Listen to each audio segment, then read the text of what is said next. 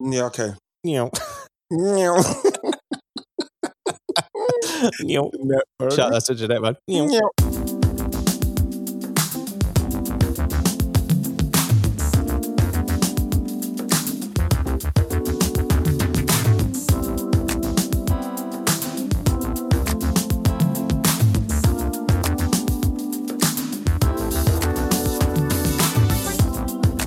How you doing, everybody? Welcome to Wrighty's House on Ringer FC. Hopefully, you've having a, a good week up to this point. We're going to be talking Premier League and the league table. A lot of football on at the moment, um, which is good and kind of. Oh, is, it too much? Ah, don't say that. Giving flowers out to John Stones and Mr. Wayne Rooney. We're going to talk Barclays WSL, and also we're going to have to talk about Mr. Mesut Ozil. And uh, my guest is going to be Rai Rai Golshai Hun.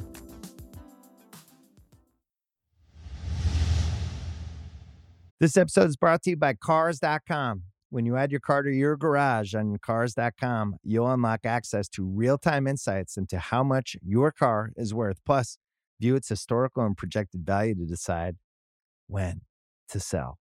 So, when the time is right, you can secure an instant offer from a local dealership or sell it yourself on Cars.com. Start tracking your car's value with your garage on Cars.com. This episode is brought to you by Jiffy Lube. Cars can be a big investment, so it's important to take care of them. I once got a car that I started out with 25,000 miles on. I got it to over 200,000 miles because I took care of it. You know how you take care of a car? You take care of the maintenance, the oil, the brakes, all that stuff. And if you don't, you can have a car just completely fall apart. When your car needs maintenance, head to Jiffy Lube. They provide automotive excellence at speed. Get your oil change, brakes checked, tons of other multi care services. It's all done by expertly trained technicians who actually care about taking care of you and your car. Jiffy Lube, car more. To find coupons and start an instant online estimate, visit jiffylube.com. The Premier League, right? Hey, What? 10th, baby. 10th man. Quickly, I want to shout out my friend Jenny Wu Yes. from Berlin, who responded to my tweet that I just tweeted after the Arsenal Yeah. Newcastle game, just 10th. And she responded being like, back where we belong. you know what's really quite frustrating, and I'm not making this little bit about the Premier League, what we're talking about about Arsenal, but when you're happy about Arsenal now um, being 10th, like when we were 15th, and like I'm saying, I'm looking into the abyss thinking, it's too big. It, the, the abyss is too big. When we're 10th now, it feels, it feels like massive progress because it's like, it's like the, the, mentality of Fulham right now will be much better who are in the bottom, bottom three Yeah. the mentality of Newcastle, who are like what seven points in front of them. It's all Yeah. about momentum. And context. And Like, exactly, yeah. Man City, Mm, they've clicked into gear. yeah, They've they have, huh? into gear, and it's ominous for everybody else. And if you're Liverpool, um, United, everybody around will be saying, "Oh my gosh, they're doing this, all of this without an out and out striker." They are so, they're so smooth. Mm. And the way they beat Palace, and we're talking, Palace came to Arsenal, done the same, but we haven't got the quality, with all due respect, and the fluidity that's that City have. If we're going to be totally honest, Thomas Partey, I have to say, somebody that would probably elevate us. But City with De Bruyne, the way De Bruyne moves, that first goal, what he set up, the way they play, John Stones, Ruben Dias, and with Fernandinho in there, it just looks. Mm. Apart from having the front man, to finish everything off. They've literally got all their parts where they where they do their good stuff, Ryan. Yep. And that for me is quite frightening. Yeah, and I think the thing about City as well is I remember saying on Stadio at the beginning of the season, I think it was when they signed Ruben Dias, that City seemed to have had a bit of a blind spot in terms of scouting centre backs Mm. over the years. Yeah. You know, you look at some of the, the money that they've spent on Right. centre backs that just haven't worked at all. They've spent a lot of money. Ruben Dias and John Stones is now That's- quietly forming a really solid centre back partnership. And you've noticed that because City haven't really been conceding many goals at all. No. And also, the way that they've kind of crept up on everyone, it's been quite stealth Yeah. because It everyone's is. been focused on some of the narratives that are going around in terms of the Ole Gunnar Solskjaer civil war that will never end. You know, Mourinho's brief flirting with potentially winning the league, which could still happen. You never know. This season's it's like I don't I don't want to self I don't want to self plug, but I wrote that piece with the Ringer before the season started, or mm. dur- a couple of games into the season, just being like, this year's chaos is chaos, and we ne- we don't know, and you're seeing it all across Europe. there's something there's something that's strange about having to watch so much football and not being able to actually sit back and enjoy like what's going on. Like I mentioned, like Villa, like Villa, Mhm. four games. If they win the four games, and all of a sudden Villa, who nearly got relegated last season, last season, can do a Leicester. You know what I mean? I remember, man. Was it like Wrighty's House, Wrighty's House Two or Yeah. Wrighty's House One? I think it was the first episode. What do you say? You and Jeanette, when you were just like, I'm getting a Leicester vibe. I'm get- I'm getting a Leicester vibe. And the thing is, is that I, I don't expect Villa to do it, but just being able to think, yeah. just being able to to think that Villa, if they win those games, one of those games is against a City, that a resurgent City. I wouldn't say that they've ever been away, but one of those games are against City, but they can all of a sudden have a blast at, let's say, just just Champions League. yeah. you know, Can you imagine Villa in the Oh, Champions League? yes, I can. Yes, I can because, and and the thing with Villa is, is that if they go Champions League, that then really gets Jack Grealish's juices flowing, and it's a team like I've mentioned. You want to play for. There's a vibe about Villa. There's a young swagger. Like I say, Villa are, and I mentioned it in one of the first podcasts. Yeah. They are John Travolta, man, walking down. Yeah, man. In fact, they're not even John Travolta walking down the street. They're actually on the. Can you imagine them lot just like strolling into Seville to play Sevilla in the Champions League? Exactly. That's what I'm saying. They're not walking down the street no more. They are now on the dance floor doing those moves on their own. The fact is, is that Villa are exciting. I think Leicester, you cannot not worry about Leicester. They've got the mentality. You know what I mean? Yes, there's a, a few of the players that are, are still there, not as many as was when they done it, but they have got the mentality to know what they need to do in and around this stage of the season when they click back into 2015. You know, Tottenham, have, uh, you have to be afraid of Tottenham because at any stage, Tottenham can, with their players and this new steely kind of determination that they have, they can go on a run. They can, they can, Yeah, they man. can win games. They can do that one 0 They do four or five of those if they have to. As an Arsenal fan, I'm going to start referring to Tottenham as Steely Dam. I was going to say to you though, because obviously you've been doing Match of the Day and you do the Premier League Mhm. stuff. The thing that's re- I'm really struggling with this season is the spread of the games. How it works at Match of the Day, how it used to work without the um, without the the way it is now. You've got the two main games what you're watching because remember all the games start in and around the same time. Yeah, yeah, yeah. But you've got the two main games, and then you've got little televisions with all the other games.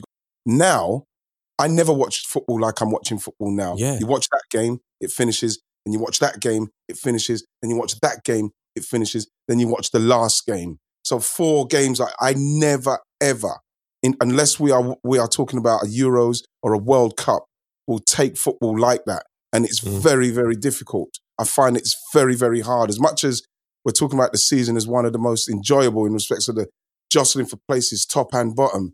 It's very, very difficult to actually sit back and take it in. It's quite overwhelming, isn't it? I think it is. It is for me because sometimes you're watching a game, Ryan. It's like when you read a book. You read a book, you go five pages, and you think, "I didn't take any of that in." Yeah, but it's kind of like reading three books at the same time at the moment. I. Yes, You're having to process so much stuff. And this is the thing I think I realized that my record for how many live games I watched in a weekend was like nine. Oh, and you watched all of them.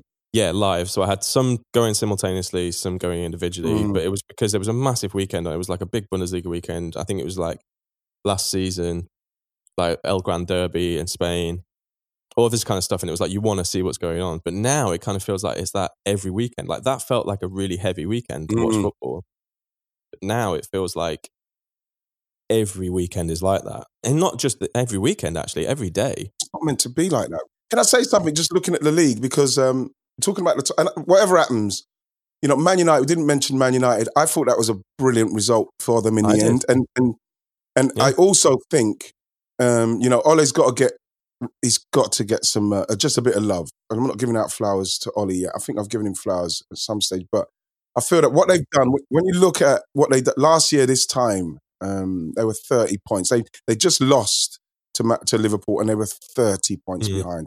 And now three. That's progress. That's massive man. progress. Man United will be happier taking that point, but at the same time, we're still talking about Liverpool with two midfielders playing centre half and a forward line that's not firing, and they're And still, the not losing. Yeah. Still not losing. What's that? 68 without a loss at Anfield. It's It's an in, incredible, incredible achievement. I think this is the thing about Liverpool. They achieved such such a level over the last two years, really. Because I mean, even if in the in the year that they um that they won the the Champions League, Mm-hmm. they pushed City hard, Yeah, yeah. and and I think that sustaining that level over so, such a period So, and then going into this kind of this time we're in now, like we've said with the variables and stuff, this may be something we'll touch on when we talk about Mesut Ozil later, Mm. but it doesn't have to be either or Mm. extremes. No, like no, no. sometimes, like like this is the thing. I think some of us, and I think football discourse in general, as a huge generalization, because I know there are obviously nuances within there, but like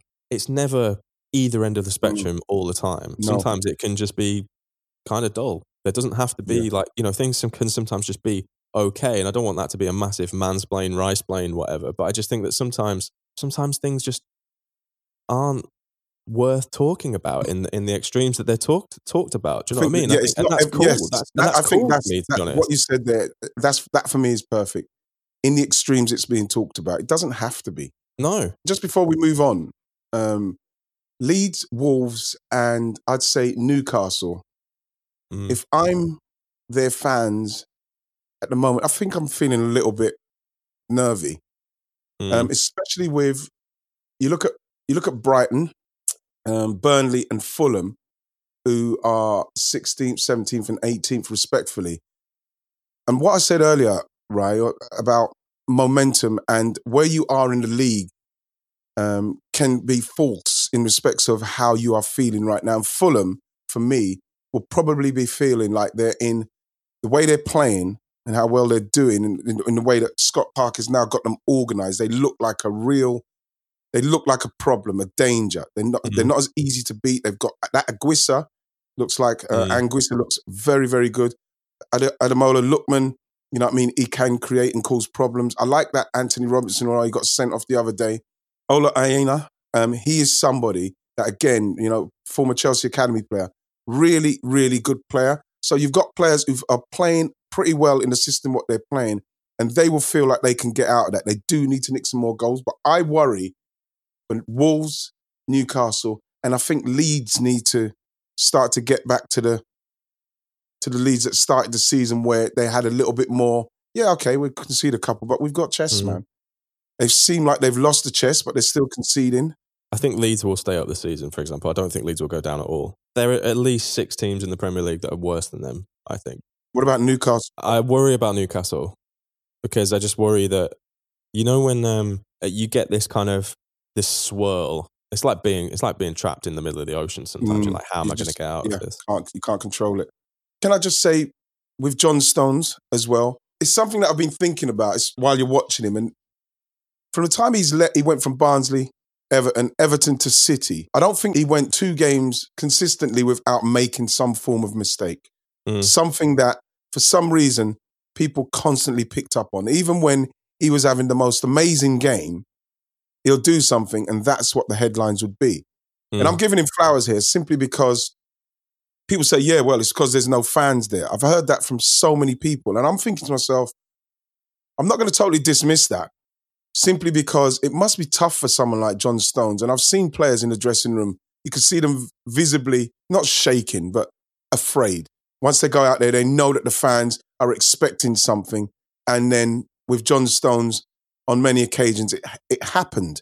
Mm. But without the fans there, it's almost like giving him the opportunity to come back, sorted out his personal life as well with everything that was going on in there, and be able to play without those moans and groans of things what he's doing. Mhm. And so, I think, what, yeah, I think you understand what I'm saying? It's, Yeah, totally. it's like people say, "Oh, what you're saying? John Stones is only playing well because the fans are not there." No, I'm not saying that he's playing well because the fans are not there, but the fans not being there has helped him get through a, a, a phase in his career, which, with the emergence of Laporte coming in and everybody thinking he's going to come in and he's going to be the one, because when he was injured not long ago, Laporte, everyone was saying, "Yeah, when Laporte comes back, he's kept him out of the side." Mm. Right, he's kept him out of the side, and deservedly so. But Yeah, there was talk. There was talk, Ryan, about him maybe moving on. I was, I was seeing Mm. stuff maybe him back to Everton. Mm. Now, him going into the team now without the pressure of fans, digging out every single mistake. Is now he's got now a, a, a body of work which he can now fall on and say, "Yeah, I'm confident with how I'm going to play. This is how I'm going to play now." Yeah, I don't even think it's like a negative thing from the fans. I think it's like it's like a band rehearsing, basically. Scene, yes, I like that. They want to get it right before the fans are back, and I think that Yeah. I think that I, I I would I would say that because I know that how a lot of fans will want to take that, and I think that there's like as a footballer, you want to perform for the fans, and Mhm. I don't think it's necessarily that the fans or it's not fear of criticism from the fans. I think I think it will just be the concern of wanting to perform for them. Mm. And and so I think that for, for John Stones, it's, this has been really perfect because, like I think actually a lot of the emergence of the Arsenal players and a Yeah. number of other players throughout the league, like a number of young players who have come through, who've been given time and space to kind of settle in Mm. without the pressure of hearing. Because that will that they're human beings, man. It's like, but also I think what you touched on as well, like the personal stuff. I think that I think a lot of us forget how how much what is going on in in our lives can affect or in their lives can affect footballers and i think that any or any athlete even though they're multimillionaires it's like people still go through shit Absolutely, and i think that we sometimes people do for how difficult that can be Yeah. Because, like, for instance, right, you see, with John Stones, without the fans being there, you know, a player's closing him down or a ball's going to him, closing down, then you can hear fans going, oh, that has an effect. yeah 100%. That has an effect. And now, that's not in there for that to happen. So, what will happen now is that his brain and everything was happening with John Stones, and I hope I explained it, explained it okay for people to understand what I'm trying to say about he's almost getting a reprieve to get himself back to where he was, I'd say, in his early days at Everton, where he wasn't making those mistakes and mm-hmm. people weren't highlighting them. I think he's now built a foundation for himself where it doesn't matter now. Once they come back, I genuinely will put, I put a mark down that John Stones' form will continue. I'm really pleased for him, and I'm and I'll stick by that because there's, I think there's a lot of players, and when you just look at the way the league is, there's a lot of players that are probably benefiting from it, and it's I don't think it's going to Mm. be a bad thing. This episode is brought to you by State Farm. You might say all kinds of stuff when things go wrong, but these are the words you really need to remember. Like a good neighbor, State Farm is there. They've got options to fit your unique insurance needs, meaning you can talk to your agent to choose the coverage you need, have coverage options to protect the things you value most. File a claim right on the State Farm mobile app and even reach a real person when you need to talk to someone. Like a good neighbor, State Farm is there. We've got to do some Barclays WSL, man, because the Chelsea Man United game was uh, was a fascinating game, and game. I think that I thought. Can I just say quickly on Laura, like Lauren James's goal, oh and when she picked that up, and god because you know, the way Casey Stoney is easing her in is is is it's like how we talk about how Klopp is is easing in um, Curtis Jones. Mhm. You see, you're seeing with Lauren James the same kind of thing. Every time I see her now, she does something. that She goal. does. It was absolutely fantastic football. Right. Do you remember that time on here where I said um, Tielemans looks like he's playing like he's whistling?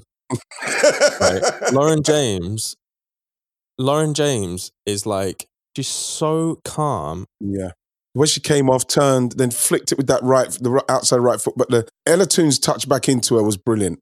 But you know, you, you know what I would say about that? When you consider how the emergence of Manchester United, we- we're talking about a Chelsea side that Man United are strong and the way Mhm. they're playing, and we'll talk about Arsenal in a sec. But like Man United are strong, but Chelsea are just stronger. Even though it was defeat for Manchester United, I Mhm. think this game signifies how good they are. I know. Did you see? Did you see Casey Stoney's tweet? It said everything. It says always learning, but it's a hand, someone holding a little hand, and it says the best way, the best way of teaching is learning together, right?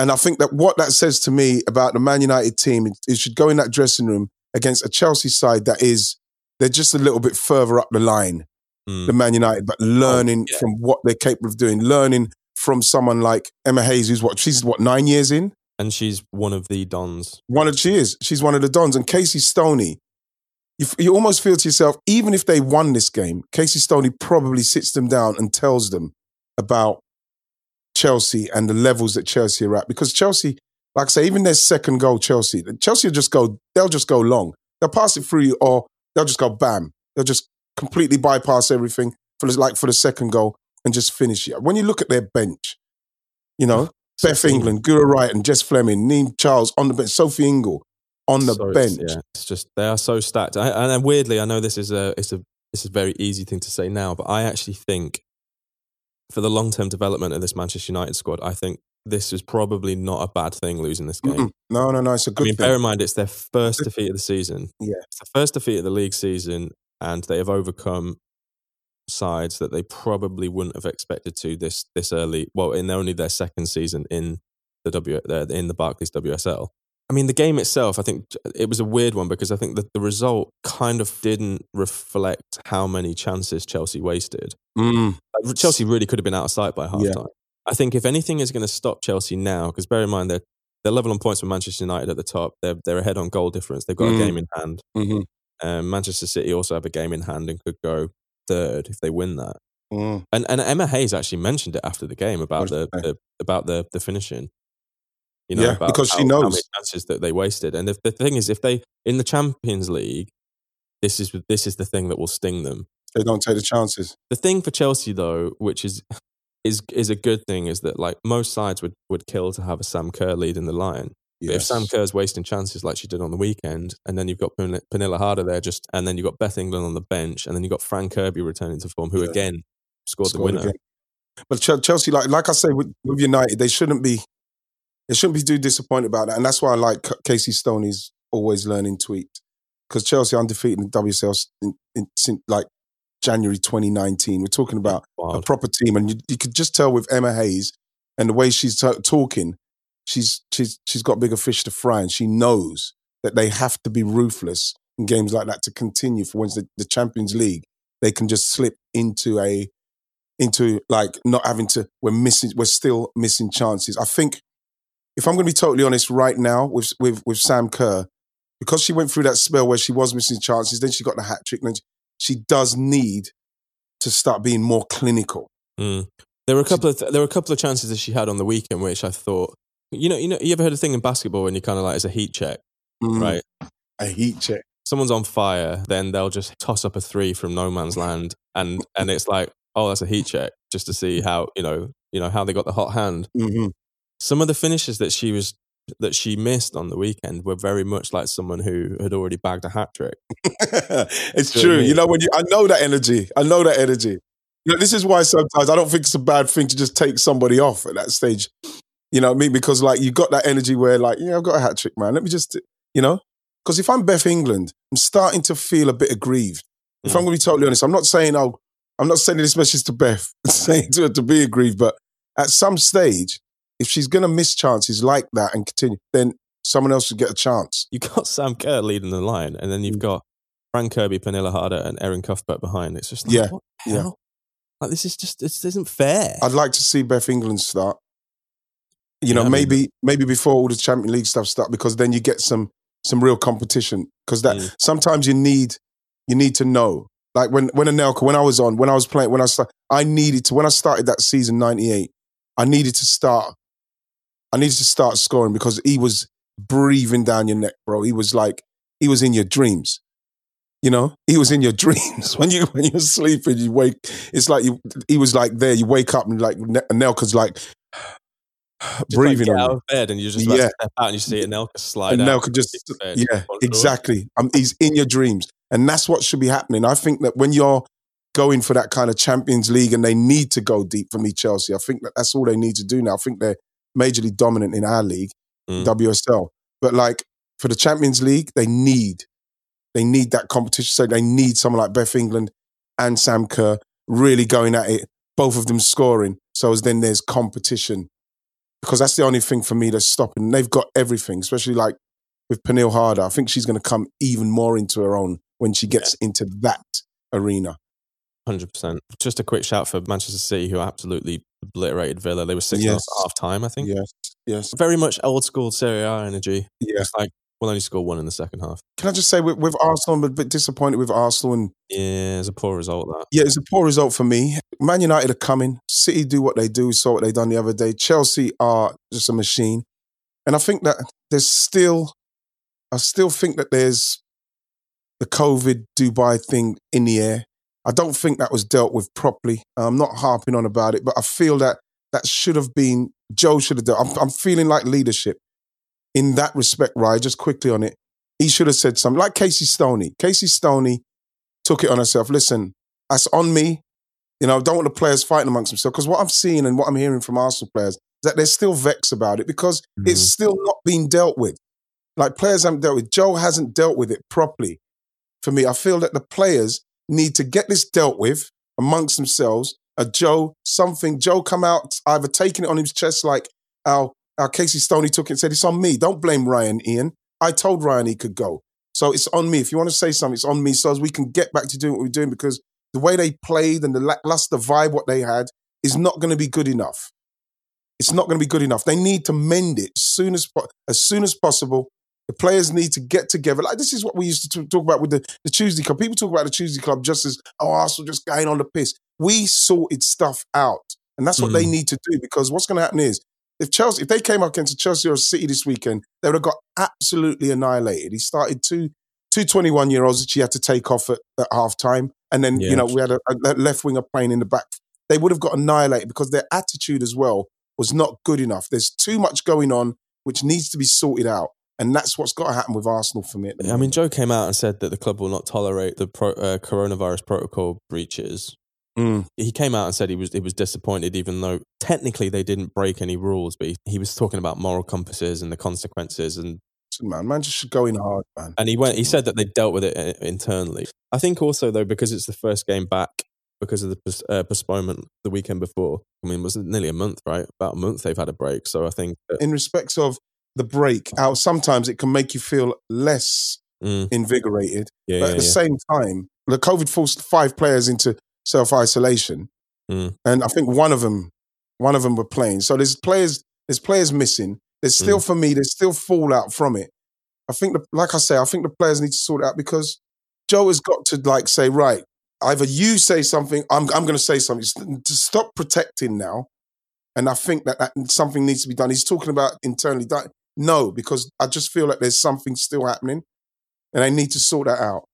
And that's what I'm saying. I was, I was going to say we used to sort stuff out. It wasn't just about drinking Tuesday Club. It was about people sorting out stuff, things not festering. But do you think Joe, right? You know, there's teachers at school that wouldn't you wouldn't really ever hear them shout, and they were kind of one of your favorite teachers. But then they do the whole like, I'm not even angry, I'm just disappointed thing, and you'd yeah. be heartbroken. I hope it does work.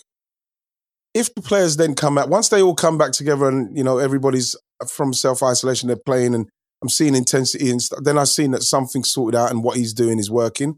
But if that doesn't happen and it continues like it is, people you know, no intensity. You know, the ball's going out of play. No one's running to pick it up to get play going again. That that kind of low energy kind of vibe. Mm. If that doesn't change, then I'll say, yeah, it's not been dealt with properly because people are still harboring feeling for mm. people mm. who, in their minds, were a little bit out of order. Yeah, I mean, the fallout is still kind of rumbling on, I think. We have to talk about the elephant in the room. I'm squashed, yeah. Mesut Ozil. Oh, so long, Mesut. I know. And, and you know something? I heard Musa say about the way he left, and you as well, when you were saying, just in the dark, like, okay, yeah. to, okay bye, bye. That was sad. Mm. I don't think Arsenal nor Mesut, they'll get a lot of credit out of the way it all panned out for me.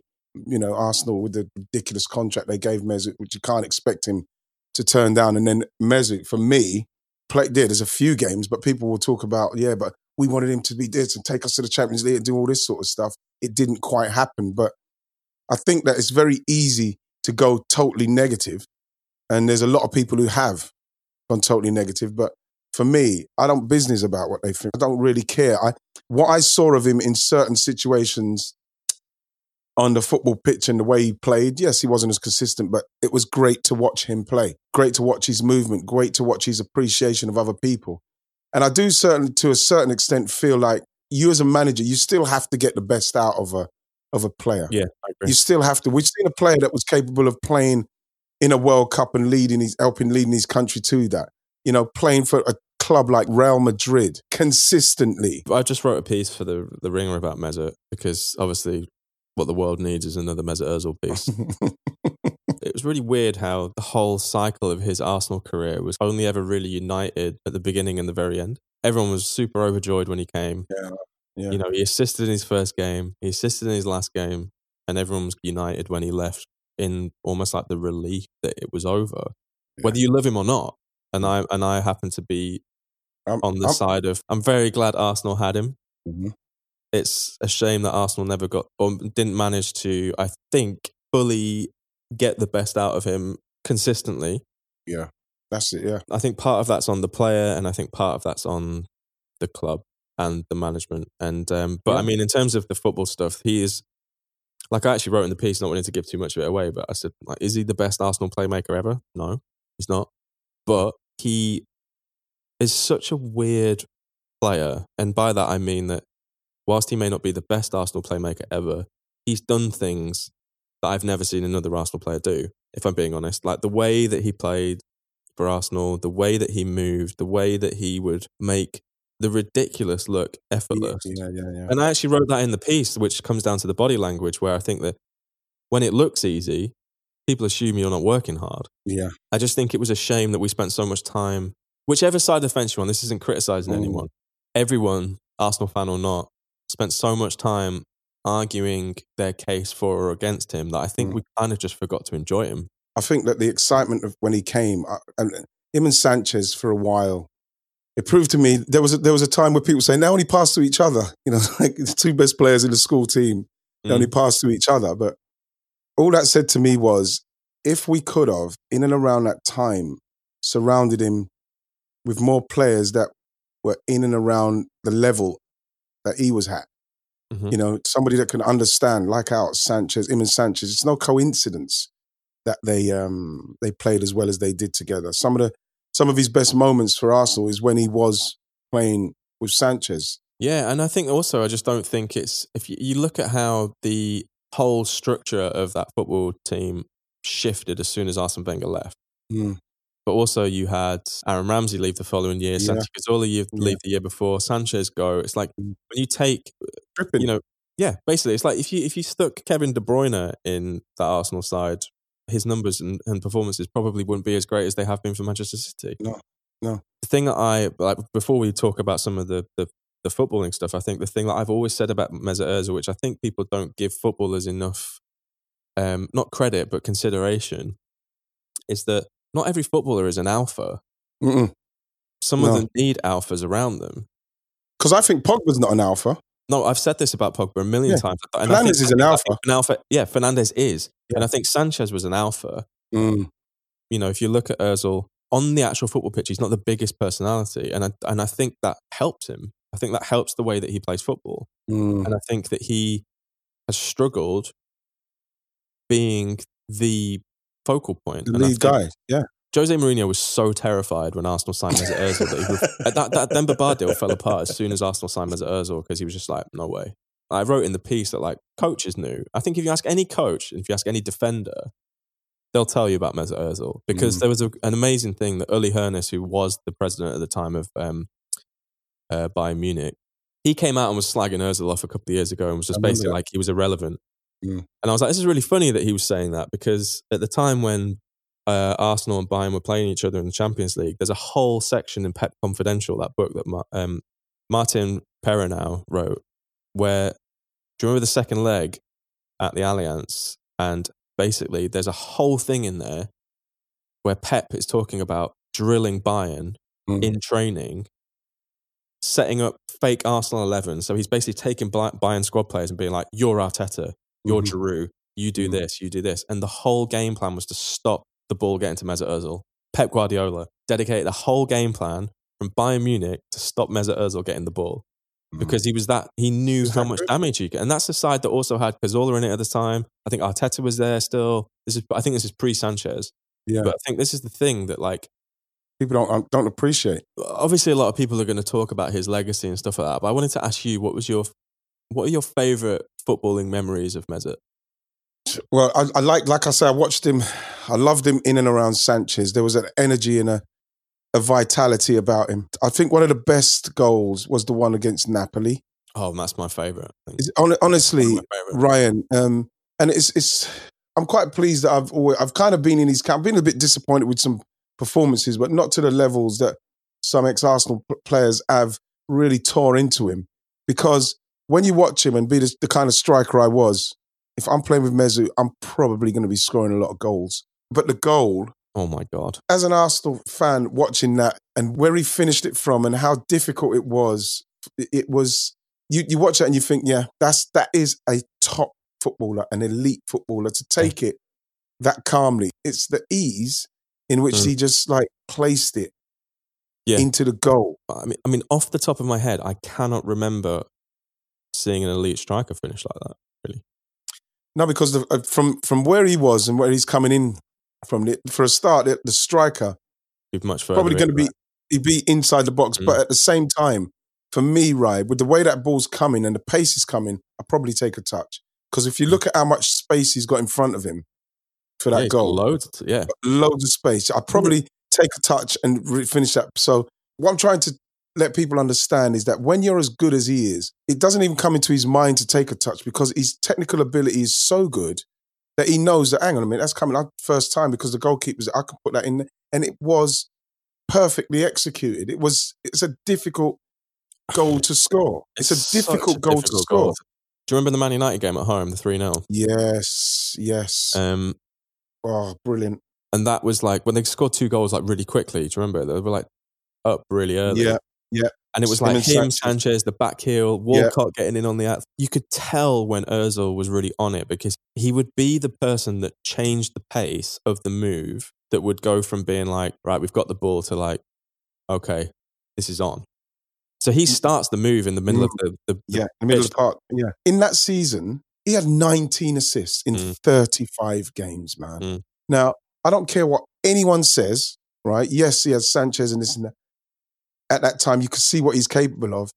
But don't you feel that somewhere along the line, somebody with that, with that football knowledge would say, we need to surround this guy with more quality in and around that level because of the way he's playing. He looks to me like somebody gets gets energized off of the other players who are just as good. I never saw Ozil hide to the level that people were suggesting that he hid. There were games where he didn't do much, 100%. Mm. And there were games that he was quite poor in, 100%. He's a human being, he's a footballer, it happens. They're not robots. You had, s- sorry, sorry, right, but you had some stinkers.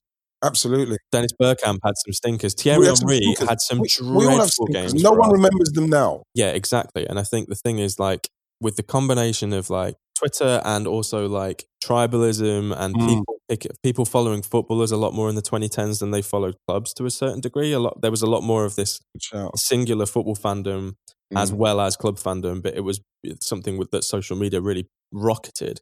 Ozil was like a superstar that Arsenal signed that was kind of bigger than the club in a way, like in terms of like pure social media followers and stuff like that. No player is bigger than the club. We know Well, you that. in terms of right, like, right.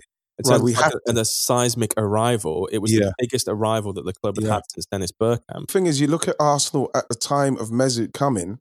It was just was just getting ready with Arsene Wenger's tenure to be finished. Not long after that, and the turmoil and everything that's going on, Mm. and the football brains that you needed upstairs to understand and appreciate a player like that. And I'm not sitting there saying that Mesut was magnificent in all games. And you were right.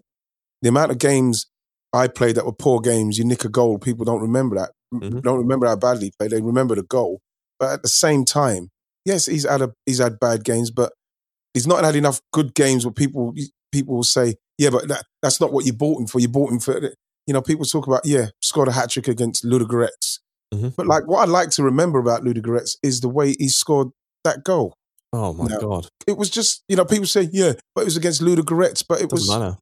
Just the way he scored the goal. Have you seen many other people score a goal like that No, against you don't, you don't No. see that. What people will, will do, and it's unfortunate because, like you say, the tribalism, the fandom, the one, the fan, the, the um, fans of just one player or one club, and he's shit, and Fernandes is amazing, and this and that. The fact is, he's just now that he's gone. Unfortunately, with everything that's gone on, and I'd still, like I say, I back the fact that the management at management level, board level, they didn't realize what they could have done and what he could have maybe gone on to do. You have to appreciate that goal for th- that goal in its moment. Don't worry about who it's, who it's scored against and stuff like that, because we can, if we had to, go through a whole list of what he could have done and what he should have done. But now he's gone. The chapter's closed. You know what I mean? I would like. I'd rather remember him for some of the times where I watched him and I thought, wow, I wish I was playing with him. Mm. His first movement and his first thought is to create and make something happen. That's what Dennis done. Create for others. When Ozil shot, you knew it was like the right thing to do. It Very was much the like right thing. Zidane, actually. Nothing else, Zidane was like nothing. that. Zidane, as well. like- yeah, Zidane was Mm. only like, uh, oh, "Are you making me shoot right now?" kind of thing. But when he Mm. did, like, do you remember the goal against Newcastle, the volley? Oh, where he gosh, takes yeah. that step back. Yeah. It's like, I mean, you'll know this. To step back from a looping ball and to create that. power Yeah, is yeah. so difficult. It's so difficult because of the the. If you look at it from a physics perspective, all the weight balance is complete. It doesn't make sense. It does make sense. No, and the, the things people won't appreciate because what they will see is that the goalkeeper's kind of like got himself in no man, and he's he's just hit it into a, a goal that there's got no goalkeeper in and around it. But the goalkeeper's in it. It's the way he hit it. Mm. You know what I mean? People would people will say, "Oh yeah, but look where he is. He's volleyed it from there." No, any I'd give it to anyone, any any player, to say, right, this is a scenario. You're stepping back on your on your yeah. Okay, we'll give you your good foot. We'll give Mm. you your good foot. Step back and volley that in to hit the back of the net. Hit it cleanly. so difficult, I think. And this is the thing. He makes it look so easy. He made it look very easy. Yeah, That was his biggest flaw, I think. Actually, his biggest flaw was actually making really difficult things look too easy. So then people say he's not doing anything. Yeah, yeah. And you know what I want to see? I'm, I'm going to make sure that I watch games of his just to see him with maybe a bit of time and space in, in Fenerbahce. Because he's it was his mum. His mum said you have to play for Fenerbahce. Um, I just want to see him do some stuff. You know, do that stuff. Yeah, I just want to see him do that stuff. I think he's going to have a lovely time. To. Best of luck, Maz. Yeah, good luck. Can I do some flowers? One final thing before we get out of here, my friend. Wayne Rooney, man. Oh, Wayne Rooney's got to get something. what's Got to get pure. He's got to get flowers. I'm giving him a proper bunch as well. You know, I'm not buying these from the petrol station, bro. I'm going to a proper florist. To everybody who gets flowers, you know what I mean. They're not getting them from petrol station. The fact is, you know, this ain't no last minute like, oh shit, I forgot. I can't understand how much criticism and stick he took as well towards the end for somebody who came on the scene. So we got to remember playing to a level from a 16 year old. It's it's it's unreal what he was doing. 17 making his debut for England. You're talking about somebody that from that age, the levels he set himself, right? From 17, you're thinking there's going to have to be a drop off Mm. in consistency and form. He never dropped off. He went to Man United. I remember watching the first of the Champions League game, day, the hat trick. England, everything he'd done with England, everything he'd done, the levels he reached, Man United's highest, great, greatest goal scorer, England's greatest goal scorer, the levels he reached consistently from the age of 16 to the time, even when he went to America. Remember that goal what he, he set up where they broke away, he chased the guy down into his own half, tackled him, and hit like a 40, 50 yard pass. The guy headed it in. pure hero ball, man. Hero stuff, real superstar stuff. I never ever saw Rooney drop his levels. And we're talking about somebody who's been doing it from like the age of 16. So, like I say, I can never not look at it and think to myself, he was only he, he was 14 in school, and then now he's 16 scoring against Dave Seaman and continuing that level, Ryan, throughout his career. It's it's phenomenal what Wayne Rooney has done. Phenomenal. Yeah, from a footballing point of view, I just he was otherworldly for years. I think a lot of people forget how how much hinged on him as well, and I think that that was probably he had so many miles on the clock from such a young age that I think it probably stopped him playing at the highest level a little bit longer. You think? You see see it with people like Torres and Fabregas as well. I think players who emerge at 16 years old and are integral by 17 Mm, play a lot of football, a lot of football. yeah, yeah. And I think you kind of start to see that in the latest latter stages of their career. You remember like all of the injuries before the international tournaments and Remember the metatarsal? chasing- yeah. getting rushed back sooner than than he Yeah. should. Like that's a lot. That's a lot. Can I say I'm going to throw a real hot take out there uh, in Musa speak? If he doesn't get injured in 2004 with a metatarsal, we're winning the Euros, bro. We're winning the Euros. I'm giving that one to Rooney. The best thing about that, well, I can't prove it wrong. Can't I'm it telling you, bro. I'm telling you that the, the wave of of um the wave of euphoria on what the guy was doing. And I remember watching the. I couldn't have been more happy for somebody scoring like when he went through and scored the first goal against Croatia. If it was one of my own sons, I was so happy to see someone emerge like it was like he emerged on the scene like how Michael Owen emerged on the scene. Yeah, He went into the he went into that that Euros with a lot of pressure for for, for the age he was, Mm. and he was delivering. And you know, again, I, I I put it out there because maybe that was my dream. He he made me feel like we've now finally got that player to make the difference, like we had with Gazza in the 1990. We've got that player to make the difference to take us over the line. And when you hmm. consider that it was Greece that won in the end, with the way we were playing, I think we we win the 2004 Euros if Wayne Rooney stays fit. Wow. That's a nuclear take. That's a nuclear take, man. I'm really, you know what? You know what? I could just imagine Musa just saying, "Wow." Moose is, somewhere has just gone, there's a disturbance in the force. Something's happened. I don't know what, but something's off. Something's just off. That's the take. I want Oh, Musa. man. When I speak to him, I'm going to get him in the group. I'm going to say, Musa, throw one out there when you listen. Let me know what you think. But I'm I'm I'm standing by that, Ryan. Standing by that. I mean, he was that important for England. I think a lot of people, again, like, I think it's really easy to to forget a lot uh, just how integral he was to a number of, of those England teams and to the United teams that he was in. Um, Why did he get so disliked? Was it because he went to United? Was it because he was a scouser, went to United, scored against Liverpool, scored against Everton? You know, the hatred that people have for Man United just because of the success. You know, we're talking about somebody who 25.6 million they paid for him. We're talking about a teenager. And then for him to go to Man United, like I say, break the record, go back, score against Everton, score against Liverpool, win the titles, win the Champions League, win everything that you're meant to do, become the record goal scorer for them. You know, you just come on. Where did the hatred for him come from and know, I why? think, lot, I think a lot of the stuff maybe off the pitch and maybe just the lack of respect that he had on it for some people, which is what you kind of want in your own play. He's one of those players, Wayne Rooney, who I think um, it's like if he plays for your club, you love him. Plays for anyone else, you hate him. And I think Yeah. there's just there were just some players like that. Do you know what? I just felt there was a there's an amazing what if in there Mm-hmm. that Everton rejected a twenty million pound bid for him from Newcastle before Man United signed him. That's a big what if. Come on, that is amazing. What if? You know what Moose would say? What? Free straight Champions League. That's not happening. Well, But you know like, what? He would have played. He would have played with Alan Shearer though. That would have been interesting. Rooney and Would have been Shearer up for Newcastle. Yeah, but what Anyway. year was that? 2004. Oh, it's too late, man. You want someone? No, he's saying. he's saying. He's saying Big Al was washed. It wasn't. It wasn't. It, Shearer's never washed because you get the ball in there, he's going to probably throw. He's going to get on it. You know the arms going in the air at some point. Yeah, arms going in the air. But for him to get to that United side when they got to, because can we just before we go, we ca- we can't not mention him and Ronaldo. I'm not gonna lie. As an Arsenal fan at the time, I hated that Man United time side because it was just Yeah, like were I was just like, there's no way. There's no way you can they get brought it back. They brought it back. They they they got close to what Man United are about with them three. Because how many Yeah. how many Premier Leagues has he won? Is it? Let's read it out. So he won five Premier League, one FA Cup, three League Cups, four Community Shields, one Champions League, Europa League, and a He did it, he did it. World Cup. Wayne Rooney can sit down and smoke his pipe and, and say to people, "Yeah, 16, yeah." Um, I was. Yeah, I remember I went. I went home after the after scoring against Arsenal and just add some Maltesers and a ginger beer. On that note, I might go and get a, some Maltesers and a cup of tea. Nice one, man. You know what, Right? Thanks a lot, man. You know something that you know what that almost felt like. Therapy. Oh. I felt like it was therapy. Hopefully, I made sense in that to everybody listening. Thank you. Thanks again for listening. Right, thanks a lot, man. I'll speak to you soon.